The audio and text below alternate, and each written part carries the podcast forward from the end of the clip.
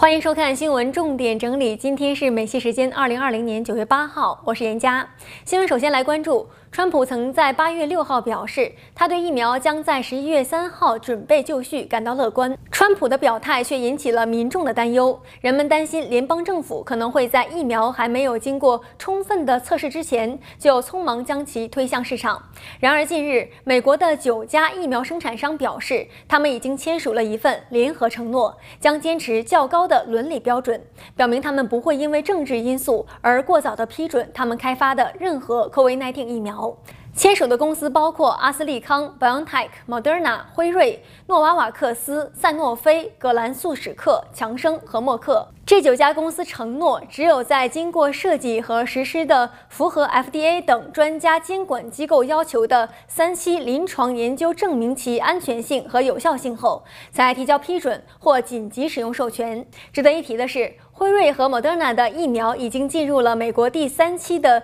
临床试验的后期阶段。目前，疫苗制造商正在寻求招募至少3万名志愿者，从而帮助判断疫苗是否真正安全，并保护人们不受感染。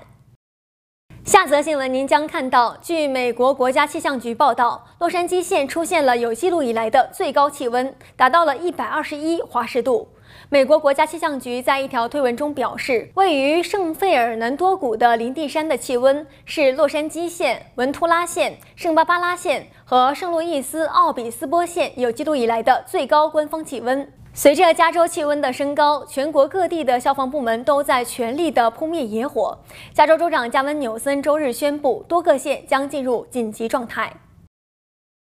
新闻继续，在经历了破纪录的高温天气之后，成千上万的洛杉矶居民仍然没有获得电力供应。上周六，洛杉矶水电部透露，自周5开始的高温天气以来，已有近15万名用户被切断了电网。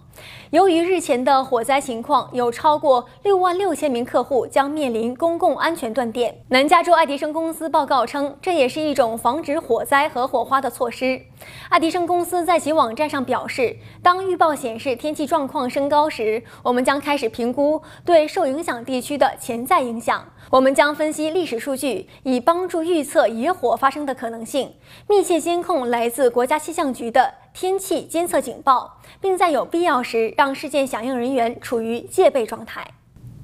新闻继续关注，在美国人口普查局暂停2020年人口普查工作的2天后，该统计机构周二就在法庭文件中表示，他们不会解雇人口普查局的工作人员。事实上，每10年对美国居民进行一次人口统计，有助于确定1.5万亿美元的联邦资金如何分配，以及每个州在国会获得多少席位。这一过程被称为分配。由于今年的 COVID-19 大流行，人口普查局将结束统计的时间从原定的7月底推迟到10月底，并要求国会按照法律规定，将提交分配数字的最后期限从12月延长至明年春天。然而，当由共和党控制的参议院未能接受这一请求时，人口普查局被迫修改了时间表，将人口普查定于9月份结束。